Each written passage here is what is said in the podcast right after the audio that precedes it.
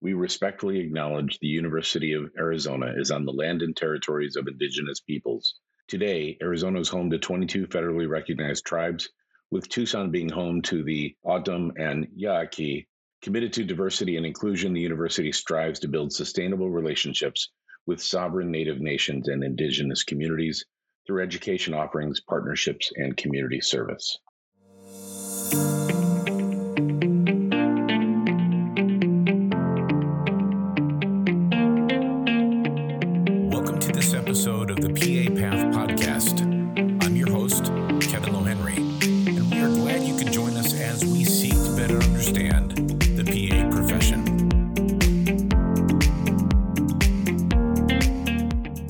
Afraid of it, understand it and understand when you're being fed AI. Well, hello, and thank you for joining us for episode 64. Today we speak with Dr. Arta Bakshandeh. Dr. Bakshandeh is the Chief Medical Informatics Officer at Alignment Healthcare, a population health management company that partners with health systems and provider groups across the country to improve the health of seniors. Dr. Bakshandeh is a friend to the profession he is married to a PA. He has many PAs in his family. He has been a PA educator at the University of Southern California's PA school and uh, is a preceptor for many schools as well in the past. And he has a particular expertise in the use of artificial intelligence in healthcare. So we certainly look forward to hearing from Dr. Bakshandeh today. Thank you so much for joining us. I appreciate Absolutely. it. As you know, I mean, this topic I was just looking through the the text uh, from Anthony Chang. I mean, this is a huge topic to talk about in 45 minutes, so we won't yeah. be able to scratch the surface very much. But I thought we could just kind of you know talk a little bit about how you got into medicine, how you got into AI, its use cases that you've experienced personally, and kind of what you see as the the argument for PA education to be preparing students and faculty to be ready to use AI as a tool down the road so that we can kind of put our pitch in. Yeah. Um, because the audience is mostly applicants and educators. There's there's some cl- clinical types as well, but I think that would be really helpful. You know, people ask me for, you know, kind of guidance on should they go to medical school, should they go to PA school, you know, do it. And they ask me why do you you know why why'd you become a doctor? And I always say it kind of chose me in a way. Um, and I think we you and I have talked about this in the past is I've just had experiences in my life where, you know, kind of thought to myself, you know, I think for for whatever reason things happen around me and I maybe call it my situational awareness. They probably mm-hmm. happen around everybody. Mm-hmm. But I um I'm like, okay, well, that person needs help and no one's helping them. It should probably be me because it feels good when I do that. So let me do that. And it's more than just, you know, wanting to help people. It's, it's a patients typically are in a vulnerable, right situation. But things I'm talking about are, you know, this happened actually with one of your graduating classes. We, the, a lot of the girls were over, you know, my Catherine, my wife is is a PA, and she, uh, you know, they were over just after graduation, and my neighbor fell off the roof, and I I heard it, and I remember looking up, and all the the girls looked at me, and the, you know they're like, "What was that?" And I'm like, "Yeah, you heard it too." I don't know, and we heard a moan, and I just jumped over our eight foot tall brick wall and he was down. He had a pelvic fracture. He had a Colles fracture, and they're all, you know, they're all peeking over. I'm like, I need two of you to come over here and help me stabilize him. Someone else call 911. Um, this is what we're going to do, and kind of walk him, you know, walk through it. And he ended up doing okay, but is, you know, it's kind of situations like that. It's odd. It happens to me a lot. Yeah. You know, and um, so I think that was really why I decided medicine was you know, my my route. Plus, I I enjoy being an educator. I feel like medicine is really something that you have to continue to learn, but it's something that you have to teach. And uh, it's it's been a you know a blessing that I think I have. Mm-hmm. I, have had the intelligence to be able to continue through it. Yeah. Um, and you know, uh, through clinical practice, through you know, through going through things like not fellowship, but residency, and then going into kind of the chronic disease management programs I went into, which felt like a fellowship, and meeting a, a fellow clinician at a, a, AI conference, you know, in 2015. That was kind of where my eyes opened up that we were coming out of this AI winter, if you will, of you know, really for the last 20, 30 years, it was rules based algorithms and that was ai ai was rules. It's like if then then this. Okay trigger. And we were starting to advance in not only our ability to have you know large amounts mm-hmm. of stored data for you know cheap very cheap kind of financially very cheap. And then these new technologies starting to come out like we went from random forest to like xgboost or neural networks and that quickly turned to convolutional neural networks. And, and what you could do with that you know, Dr. Anthony Chang, who's the head of AI Med, and he's a he's a pediatric uh, cardiologist at, at Children's Hospital in Orange County, uh, who you know decided to go back to school and get his you know master's degree in data science, and that was very inspirational to me because it was what I was tasked to do around that time to start building kind of these clinical informatics, understanding of you know what's going to happen with patients, you know, in the next 30 days or next year and i began to kind of follow his path. I didn't go back to school but it, you know a lot of reading um, started i joined different you know organizations including mi3 and ai med and was lucky enough to start to work hand in hand with data scientists to yeah build these algorithms. And i think that you know some of it was right place at the right time. Some of it was my own curiosity. And then knowing that i needed to educate myself to a degree that you know maybe i'm not going to go get my master's or my phd in data science. But i would argue to anyone who's listening you don't have to do that because we're in a place where you know what what medicine needs is a clinician in the loop. It needs a human in the loop, and that human should be the clinician because we have the context we have I mean, we understand the workflow we understand the patient dynamics we are patients ourselves often. And ai doesn't have that context um, and it won't for a very long time no matter what anyone tries to convince you. I mean we're not close to artificial general intelligence. You, know, you can read a number of books you know, very dense book, but a good one is Super Intelligence by Nick Bostrom. You know, that's a that's a book that kind of gives you an idea that we're probably 20 to 100 years away from general intelligence. We just don't understand enough about the human mind to say that we're going to build an AI or an AI will be built in the the you know kind of aura of of a of a human. You know, is it smarter generally than a rat? Probably. so, but that's not what we consider general intelligence. Right. I gave you a very long-winded answer. No, no, no, no. That's fine. Because so when you left med school and, and and residency, you started off in internal medicine. Did you start as a hospitalist right away? I did. Yeah, I did. Uh, uh, so I, I, worked for a company called CareMore, which Anthem um, acquired, and the idea in that that group was if you treat the patient the money will follow. And i like that because it wasn't a let's burn and churn. How many are you know rvus are you going to get? I don't need to see 100 people in a day. It was a pay attention to what the the patient needs. Envelop them with care give provide them chronic disease management. So we had care centers that would bring patients in for like a diabetes clinic. They they had MAs that were trained to cut you know the the toenails, and so you know a lot of people would come in and get their toenails cut at the clinic. You know, our specifically our diabetics. We would have a, you know we had a heart failure clinic. We had remote patient monitoring back then, and you know really you saw these um, KPIs that we would look at, like you know admissions of the COPD population. Mm-hmm. I remember it was because I would present it a lot of times. It was 40 to 42 percent lower than the industry average. Heart failure patients 30 percent lower than the industry average in terms of you know hospitalizations.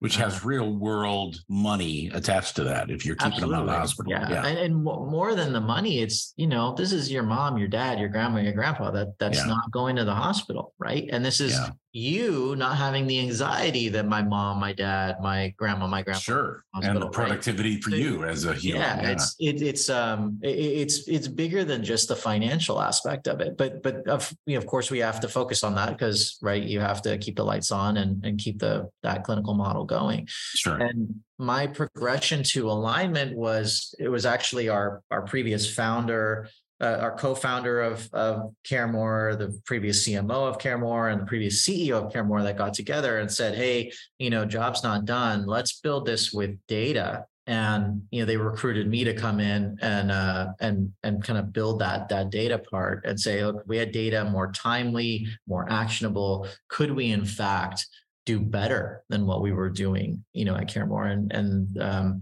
you know, that thesis held true. We're, we are, you know, our admissions per thousand in Medicare are running in the 150s to low 160s, where Milliman states, you know, well, well managed, you know, Medicare population should be around the 200 uh, range admissions per thousand, and fee for service is depending on the market is around 225 to 250. So if you think about that delta, we're almost 100. You know, it's like 40%, 38, 40% less than Medicare fee for service. That's real dollars, but those are real people.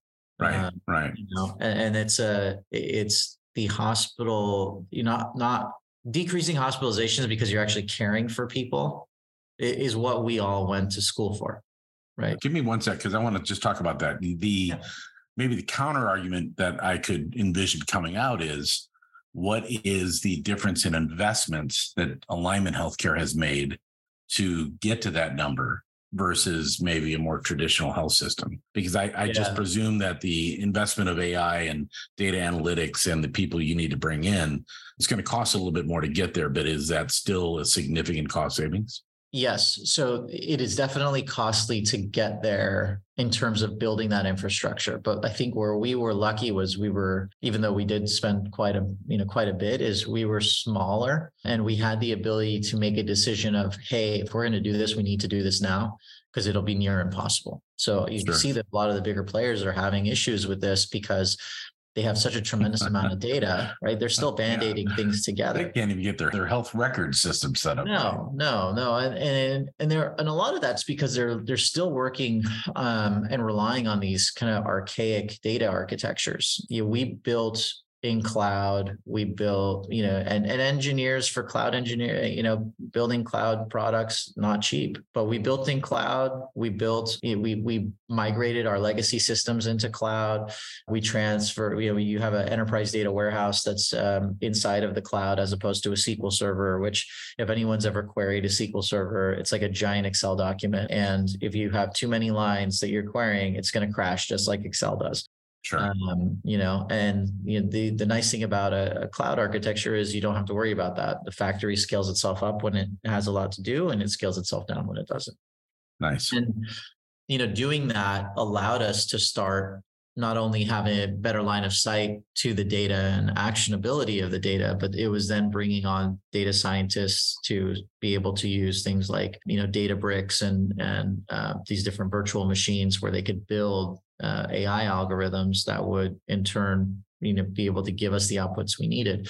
And a lot of that you know conversation around the cost was of course ROI like you know what's the return on investment of having you know an artificial intelligence? And the and the first use case was that of admissions. And you know I, I I approached our CEO council and said I think if we can understand that a who the patients are that are likely to be admitted in the next 30 days. And we take, you know, the very top 10% of them and we provide them with 24 7 access to care. You know, and a nurse practitioner or a PA going into the home or virtually seeing them, um, you know, any time of day, um, then I think, and to augment the primary care physician, I think we can drive down admissions. There's a cost of those those FTEs, right? Sure, sure. But I bet you, and this is the the projections. I worked with the actuarial team that if we can predict this many and decrease this this many admissions, we're going to save X amount of dollars. And essentially, at the first, it was a gamble, I think, on the side of our our CEO council to say yes. But when we did it, we were running in the like 180s, uh, 180 admissions per thousand, 185 admissions per 1000 mm-hmm. mm-hmm. Last three and a half years, we've been around uh, average 155 in our in that that cohort. Um, you know that that delta of 30 you know admissions per thousand when the average admission costs us about 14000 $14500 yeah. those are that's big money. Yeah. Um, so you look at the cost curve bend, and and we're you know we're a publicly traded company, so this is all public information that I'm that I'm stating is. You know, you look at some of the the analysis that we put out there. It's you know, the, it's a it's about a thirty percent cost delta and 20% cost savings meaning if you left left the patient population alone in that same cohort or similar cohort, what happens to them, you know, watching what happens to them financially versus when we're involved, that delta is about 30%. And then, but the cost savings, you know, from the, the, just the, the access uh, of zero is 21%. Um, and, and, again, for, from an economic perspective, the cost savings that you're describing, the 14K per person average, that's not including quality of life measures, the nope. productivity of that individual just society. Yeah, yeah, that's just dollars for the for the company that is providing the care for them, the insurer, right. the insurance right. company. Yeah. yeah, and what people don't actually understand about like Medicare Advantage is so okay, let's say I save a million dollars. I can only keep 15% of it. So $850,000 actually has to go back to benefits for the patient. You know, a lot they're like, oh, you know, and that's something that I'm seeing today in in the conversation around, you know, Medicare Advantage and the, oh, they're making all this money and this, that, and the other. And it's like, yeah, but wait a minute, you don't understand how this works. Mm-hmm. Is we're making money right? But we're only keeping 15% of what we're making. Yeah. We're actually giving back 85% to things like, you know, benefits like transportation. You know, we put $100 on a tangible debit card that you can use for groceries. So we're we're tackling social determinants of health, and that's why I love being where I am in a clinically led organization where you know we saw these things. You, you know, I've seen this forever. We've talked about this for years, right? Is you know somebody doesn't have food why can't we help them get that food so we have things like meals on wheels right we do that right but right. maybe they need a little bit of extra cash. Health insurers aren't used to doing that. But we said a couple of years back, I sat down with our product team and a couple other physicians, um, uh, colleagues of mine that that share the same kind of worldview of, uh, hey, we, you know, part of the benefit should be let's give them hundred dollars back for groceries. Let's give them, you know, hundred dollars for over the counters like Tylenol, you know, ibuprofen, because you and I've been in that situation where we we tell a patient in the clinic, like, hey, you know what, just go take some Dulcolax and some Senna and you'll be okay. You can buy it over the counter and then they don't fill it and they show up again. And then you say, well, why are you here? Like, well, you know, sorry, I didn't tell you I can't I couldn't it. afford it. Yeah. You know, the luxury I have is I, I say, you know, that little black card you got in your pocket, you've got $20 on there. Yeah. What you use it for go you know go go get that senna or you know that that colace that you need or whatever it might be. Um, and so it's it's i think it's um, you know having those data points as well you know helps us better treat the population. Yeah. So so in your role now so you are the chief medical informatics officer for Alignment Healthcare. Originally was a private entity. You guys went public a couple years ago yeah, two years ago. Two years ago. Okay. And oh, and I want to say before we get I get lost in this, congrats on your nomination from AI Med for the champion clinician of the year. That's really impressive. Oh, thank you. Yeah, I was uh I was it was kind of a surprise. I was I was it's an honor. You, have been singing, even be recognized. yeah, well, you've been singing on the Squire sheet for a long time. I, I, mean, you were way ahead of the curve for anybody at Keck that I knew. So, so let's talk about for you know the general listener who are typically students and educators what is the key impact of ai for the care that you're providing currently in the patients that are within your purview? It's uh, multifactorial but I, I, because there's so many different models. So we've implemented 170 machine learning models all explainable across our ecosystem. Some of them are looking at you know general risk like what's the risk of this person being admitted? What's the readmission risk? What is um, you know the likelihood that uh, their chf is going to deregulate or they're going to um, you know what's the likelihood they're going to end up on on dialysis? Uh, so i think there's there's a number of those. Yeah, and then there's some non-clinical, which I don't think, you know, for the sake of this conversation are as important. And then what we what we don't use, but I think is still worth bringing up are things like in the radiology space. You know, we're seeing a lot of use of artificial intelligence in radiology today around things like reading chest X-rays, reading, you know, reading a uh, a CT scan, you know, an MRI, and helping the workflow of the the uh, radiologist there. And um, I think then, then the other big piece that we're seeing and that we're we're building right now is the the you know GPT three, GPT four, Chat GPTs, and kind of open uh, you know, like OpenAI and and and others, these large language models, which we can have a discussion about as well on how good or bad are they. But you know, we're we're looking at it under the lens of it needs guardrails. We need to make sure that the ChatGPT is reined in and isn't free to say whatever it wants. It's also important what data it has access to. Because if you use something like an OpenAI today, you know, it has access to everything right and wrong and it can't reason through it. Right. Um, and it and it's a I had a meeting last week with the head of Microsoft's ethics division in AI and their lead of their OpenAI. And it was about 50 CTOs, CIOs from different companies, and we we um, had kind of like a lunch and learn with them, and got to ask questions. And was funny is either the, this person from Microsoft, she goes, "Look, ChatGPT is a good confabulator. It's really good at it. And if you call it on it, it'll tell you, oh, well, you know, I just didn't know the answer. So I just said that. And that in itself is pretty dangerous when you're talking about patient care. So you know, to uh, I know I went on a bit of a tangent in terms of my answer. Um, so we're you know we're working on that, but in in in just to give you kind of a concrete what did we you know what did we do? What was successful? Admission model wildly successful i think in terms of clear our readmission model eh, you know it, it has a thousand little over a thousand attributes. It's run on multiple times during the day. As soon as someone's discharged it's run. It doesn't use the hospital ehr so what happened to that person in the EHR? It's using over a thousand other attributes of this person, including social determinants, who they are. And it's outperforming the LACE score by an average of 17%. For our, for our audience, what's the LACE score?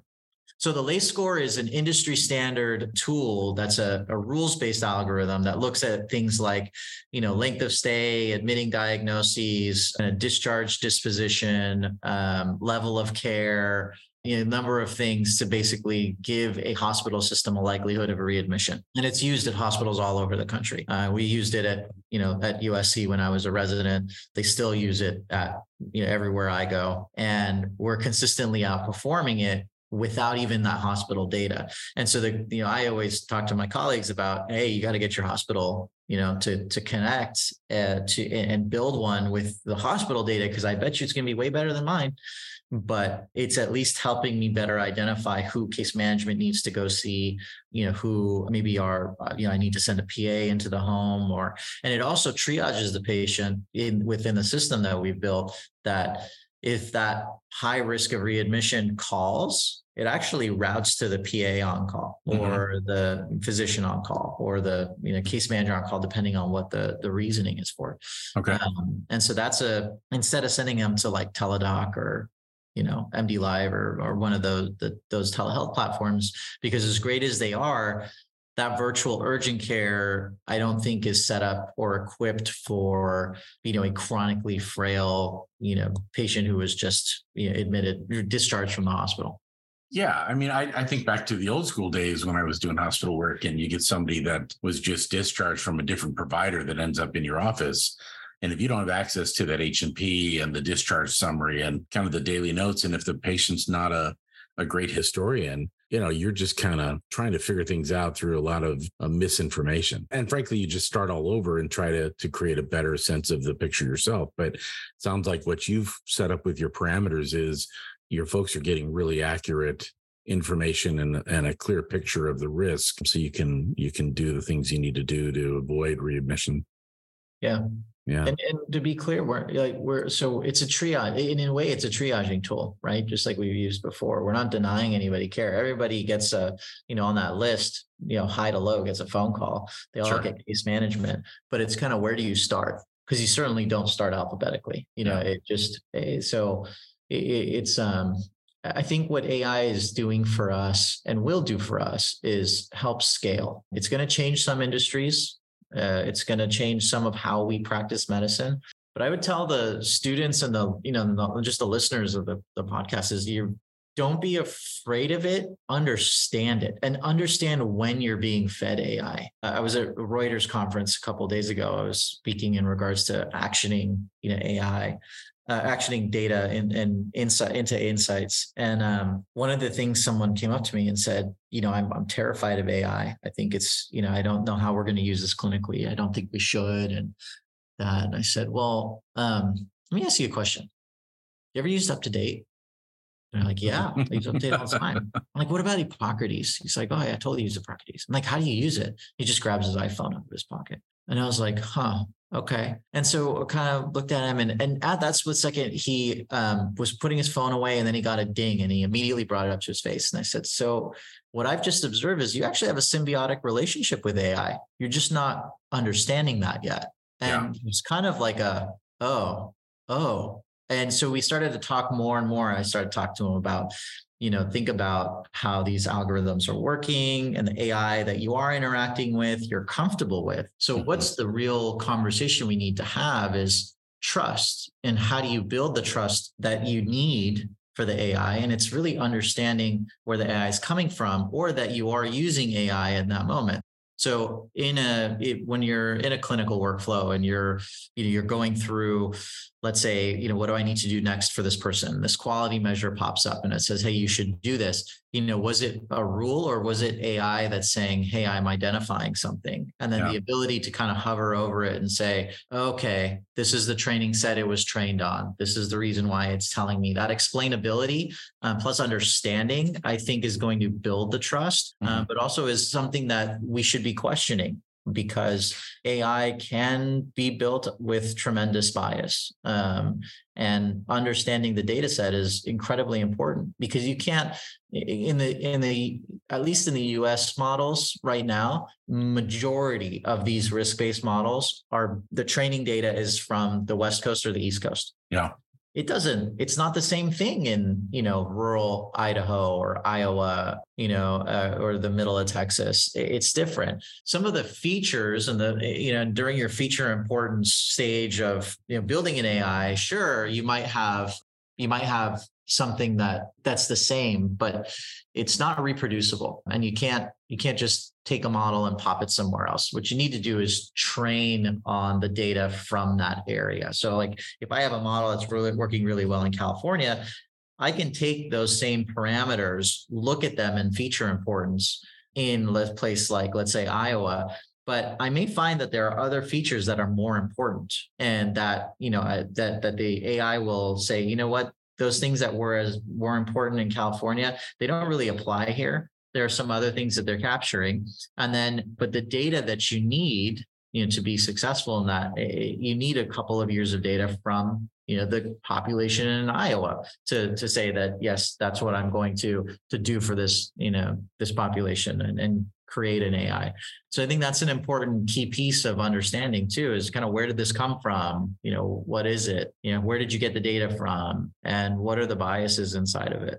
If you pay attention to the news, I'm sure I know you're very busy, but I'm sure you're you're very keenly aware of the challenges in our country related to DEI and and the conversations and the laws that are being put out there in some states to regulate or shut down any kind of DEI conversations. And when I went to the MI meeting uh, uh, with Dr. Chang, you know, a few years ago with you, one of the key messages you talked about the the bias, right? One of the key messages is how important it is to have a diverse group of people around the table. You know, diverse group of people that are trained to do machine learning, deep learning, et cetera. So you just talk a little bit about that concept and has that changed since I was at that training or are we seeing no. more diversity in that or is it still the same? Definitely. Yeah. I think there's a, so, I mean, I'm, I, my team is incredibly diverse. I've got, you know, I have uh, somebody from Cambodia, somebody from Indonesia, somebody from India, somebody from Iran, somebody from two people from Europe,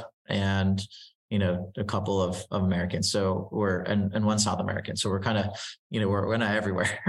Yeah. um, but you know that doesn't mean that we don't there's not bias right? It, it, the bias largely can live in the data itself. Um, sure. and so we we've taken upon it our um, as an organization, but also one of the things that you know, you've heard, like you said, you've heard me speak about bias a lot. And me, I, I don't I don't want to build a model that has bias in it. So we have to look at a number of things. We look at things like, you know, causality um, versus correlation. We look at uh, identifying, you know, running other algorithms to identify, you know, things that we know may create some social biases we already remove, but there are proxies for those biases.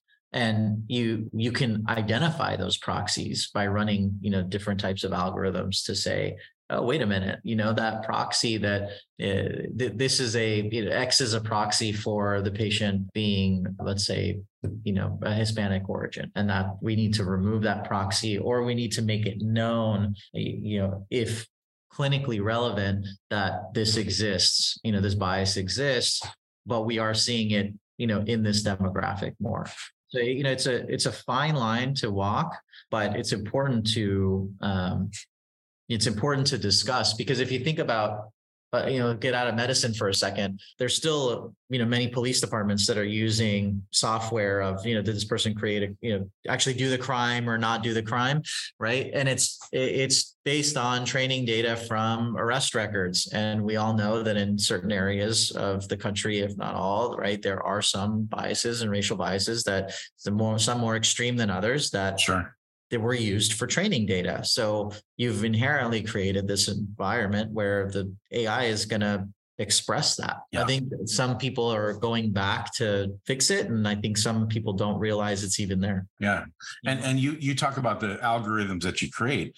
How does your team and how do you as a clinician take a look at the output of that algorithm after it's been completed to assess validity, to assess for bias that still might be present?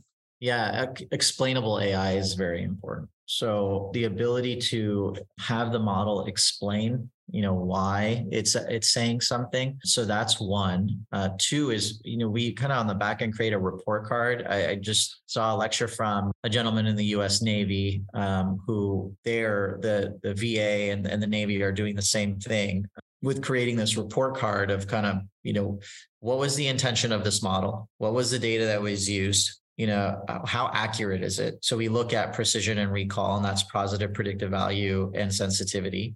And that's a better measure of how you know well you're accurately predicting something versus a you know an area under the curve. So you hear a lot of ai companies out there that say oh our auc area under the curve is you know 83% 90% and you know we're we're the best thing since you know sliced bread and my response is, well, what's precision and recall? And they give it to you and it's low. You're like, okay, so your model's not great. You just have a really kind of steep curve that, you know, or a fat curve that allows for a lot of area under it. That means nothing. You know, it, it's yeah. not a good, it's a good way to be tricked.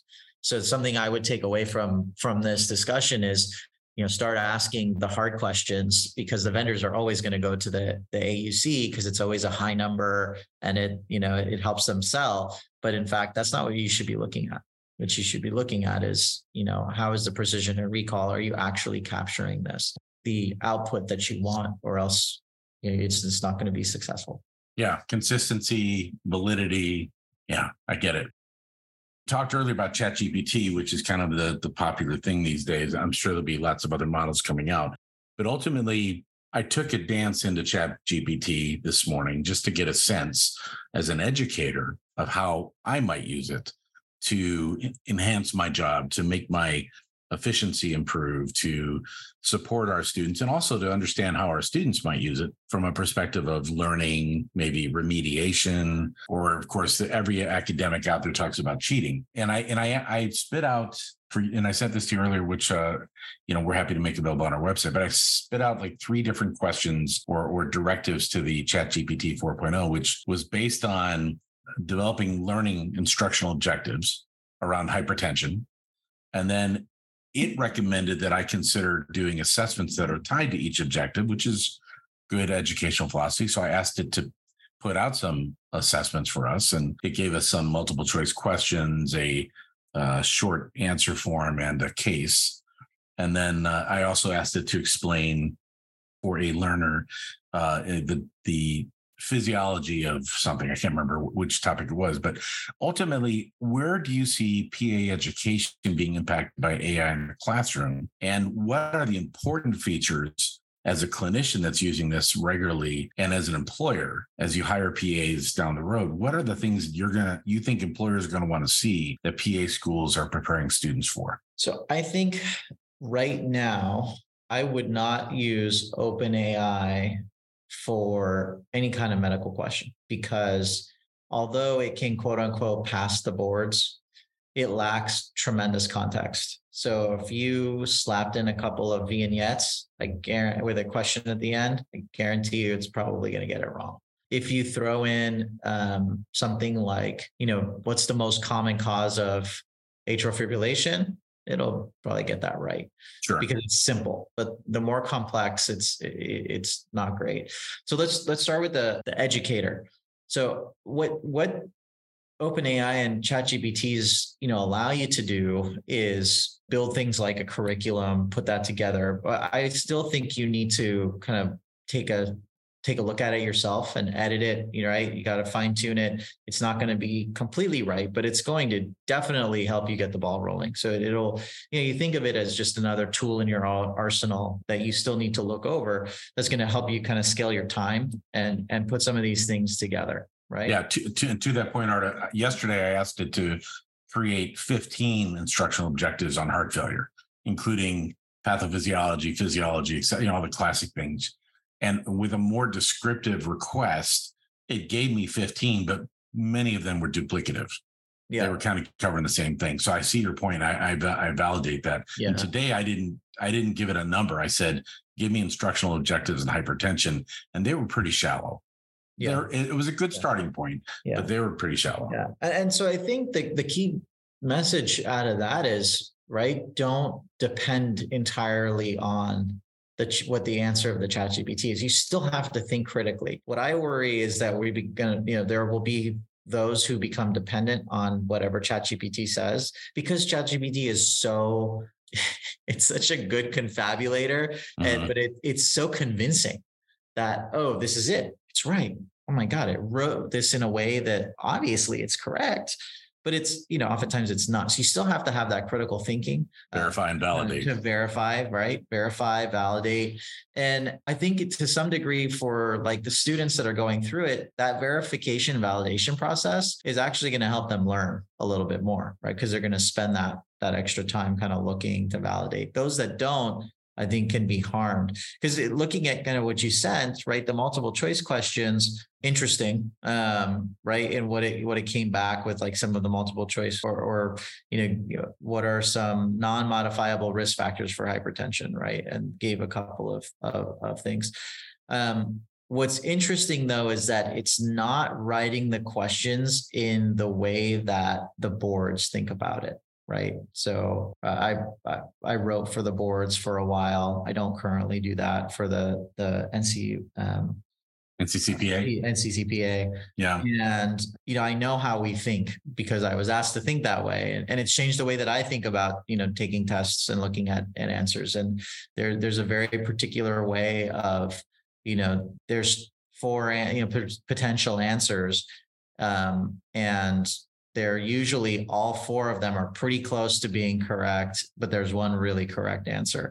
Where a lot of these answers that come out they, they, from ChatGPT are there's three or you know two obvious that's definitely not right, right? Or uh, but the two that maybe or one that's definitely right, and that's not going to be the way that the same way that we you know you take your boards or I take my boards.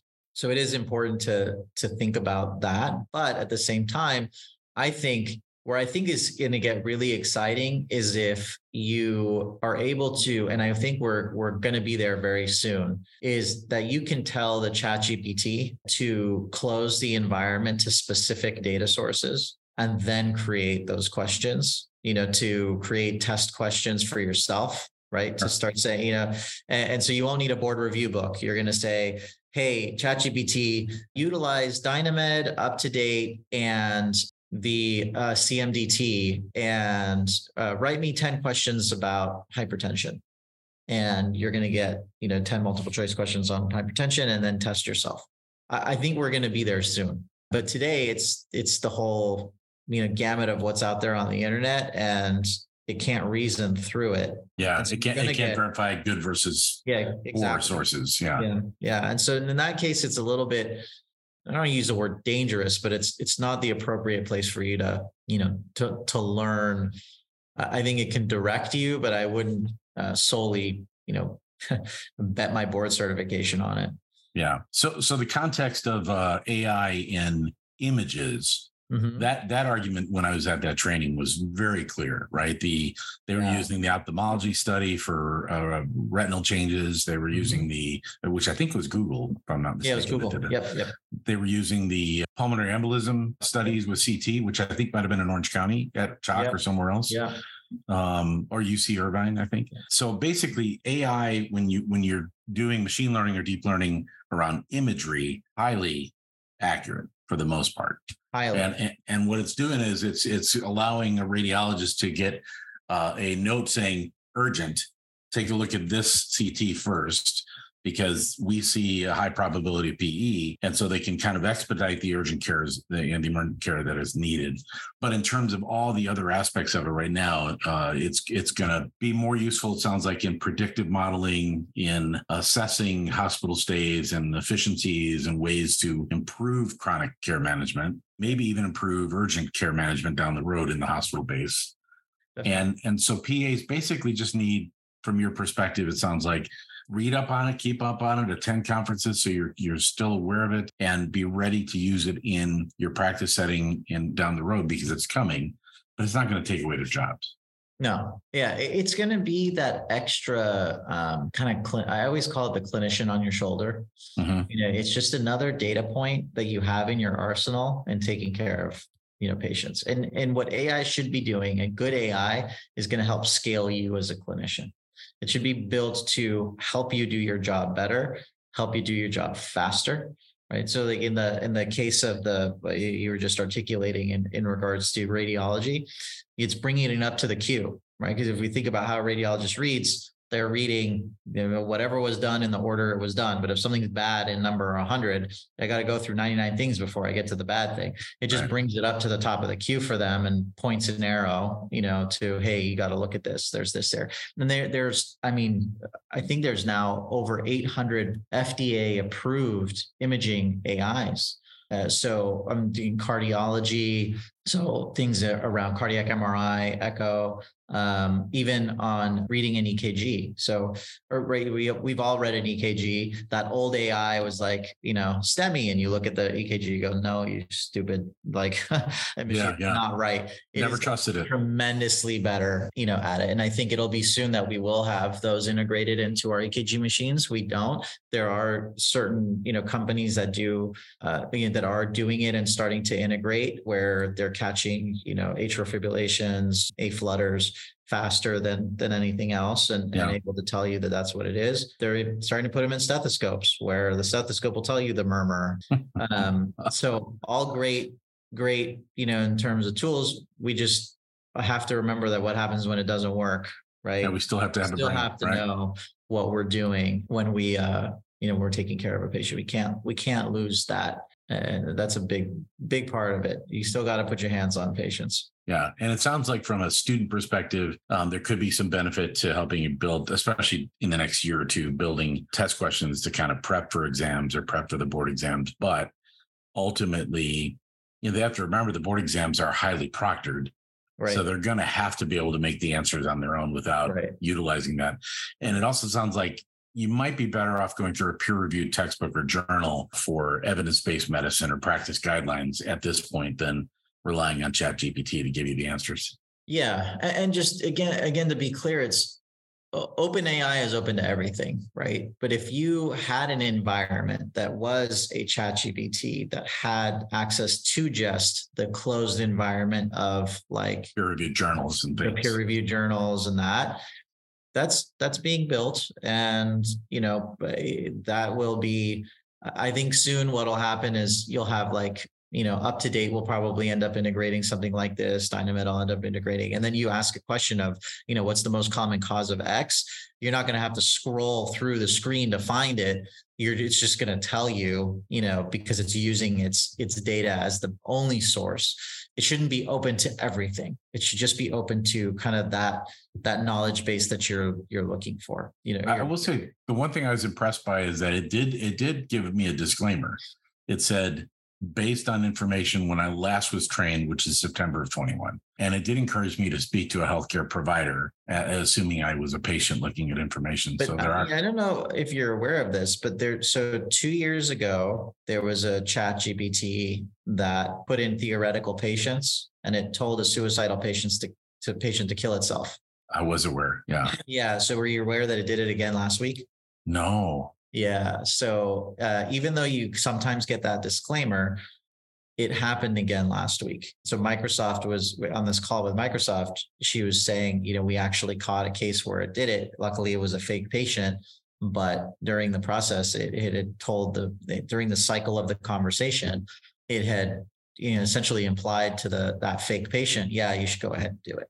So it, wow. it's not ready for clinical care. It's not going to take away, you know, your ability to talk to somebody. It's just not there yet. It doesn't understand context. I had an exercise with my data science team as everyone was very excited about, you know, OpenAI. And I said, okay, let's ask it about breast cancer uh, and breast cancer screening. Let's go through, um, let, us go through and start asking the questions. So I, I open up the chat GPT and say, I'm a 44 year old female. Should I get a, a mammogram?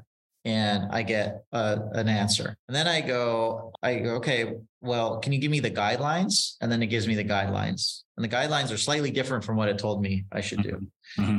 And then I said, well, wait, you told me to do this, but now the guidelines say contradict that. Oh, I'm sorry. I didn't realize that. And it's like, wait a minute, you know, you're you're speaking to me as though you're quote unquote human, but uh, in the, oh, I didn't realize that, I'm sorry. And you're apologetic and showing some level of empathy, but you shouldn't be getting this wrong in the first place. Right. And, and we're trained to actually ask the questions after that first question. Exactly. Right. To, to, to right. stratify risk. Right. And, the, and, and you have to take a step back and think now, who would the user be if I was that patient asking, saying, I'm a 44, would I actually have the health literacy or digital literacy to continue to ask questions? In the overwhelming majority of the population, the answer no. is no, right? So uh, I think that's a, a, key piece that we have to think about as we're building these tools, as we're utilizing. We're going to, you know, organizations that we all are in are going to start adopting these tools. We have to to think about that. And the other thing we have to think about is security. Is if you're putting your you know company or your employer hospital clinic whatever it is data into openai you've now just made it public. And it's at reach uh, it could be you know breached it could be accessed by somebody else. Samsung some an employee at samsung just did this like two weeks ago where they dumped a bunch of sensitive information about samsung onto openai to ask it a question and now it's all out. So i think it's exciting. There's a lot of chatter. Um, yeah. eh, but I think uh, you should proceed with caution. Pump the uh, brakes. Yeah, pump the brakes a little bit. Think critically. Make sure you're asking the right questions. How you word a question is very important, and that could be difficult for anybody, especially if English is your second language. You know, if your yeah. education levels, it's so um, don't always don't always believe what you get. Think about you know think about it. Go into a text. I have to to thank you. I mean, first of all, you, all the work that you do for the PA profession has been really admirable. And uh, being a preceptor, being an educator, being on the NCCPA board, writing folks, you know, the writing work groups, but then to also, also be inclusive of us as a profession in the care that you provide your patients and also in thinking about the use case for AI and, and inclusive of PAs and NPs down the road. It's really wonderful. And, and we're very grateful for your time today. Well, thank you for having me. It's an honor to be here. And, you know, I've strong love for PAs. My wife's a PA, number of family members are PAs. I got a lot of friends who are PAs. Yeah, I, I love the model. I, I believe in the model. I think it's, um, you know, we, we work better together.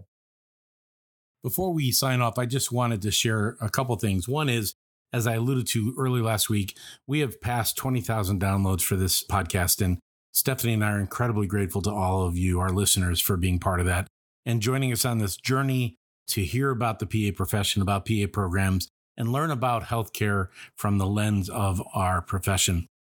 I was reflecting in our conversation with Dr. Bakshandeh because uh, he has been a strong ally for the profession. He's gotten involved beyond just precepting or teaching or supervising or collaborating with PAs. He actually has helped the NCCPA as a thought leader with their test writing work group, as you heard. It made me realize that sometimes it's helpful for us to stop and reflect and look at the people around us who lift us up, who have taken risks uh, for us uh, early on in my career. My physician colleagues took risks on having a PA in the practice and at the hospital. And without those uh, allies early on, we wouldn't be where we're at.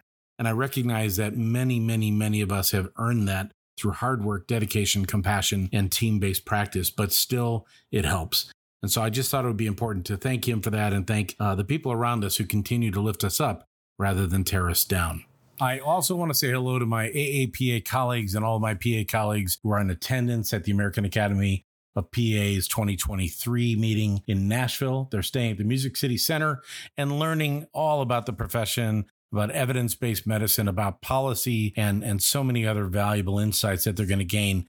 I hope you all have a wonderful week there. Sorry I can't be there with you, but we look forward to hearing all about it. We want to thank Dr. Arta Bakshandeh for his time and insights into artificial intelligence and its impact in medicine and in PA education. There is much to see coming down the pike related to this topic. Tune in next week as we speak with Dr. Christopher Hanifin, the department chair and assistant professor at the Seton Hall University Department of Physician Assistant.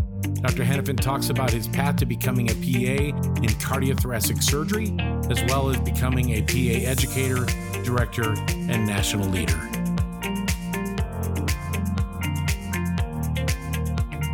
Until next time, we wish you success with whatever path you're walking in life, and thank you for joining us. The purpose of this podcast is to provide news and information on the PA profession and is for informational purposes only. The views and perspectives expressed on this podcast are those of the speakers and guests and do not necessarily reflect the positions or policies of the University of Arizona.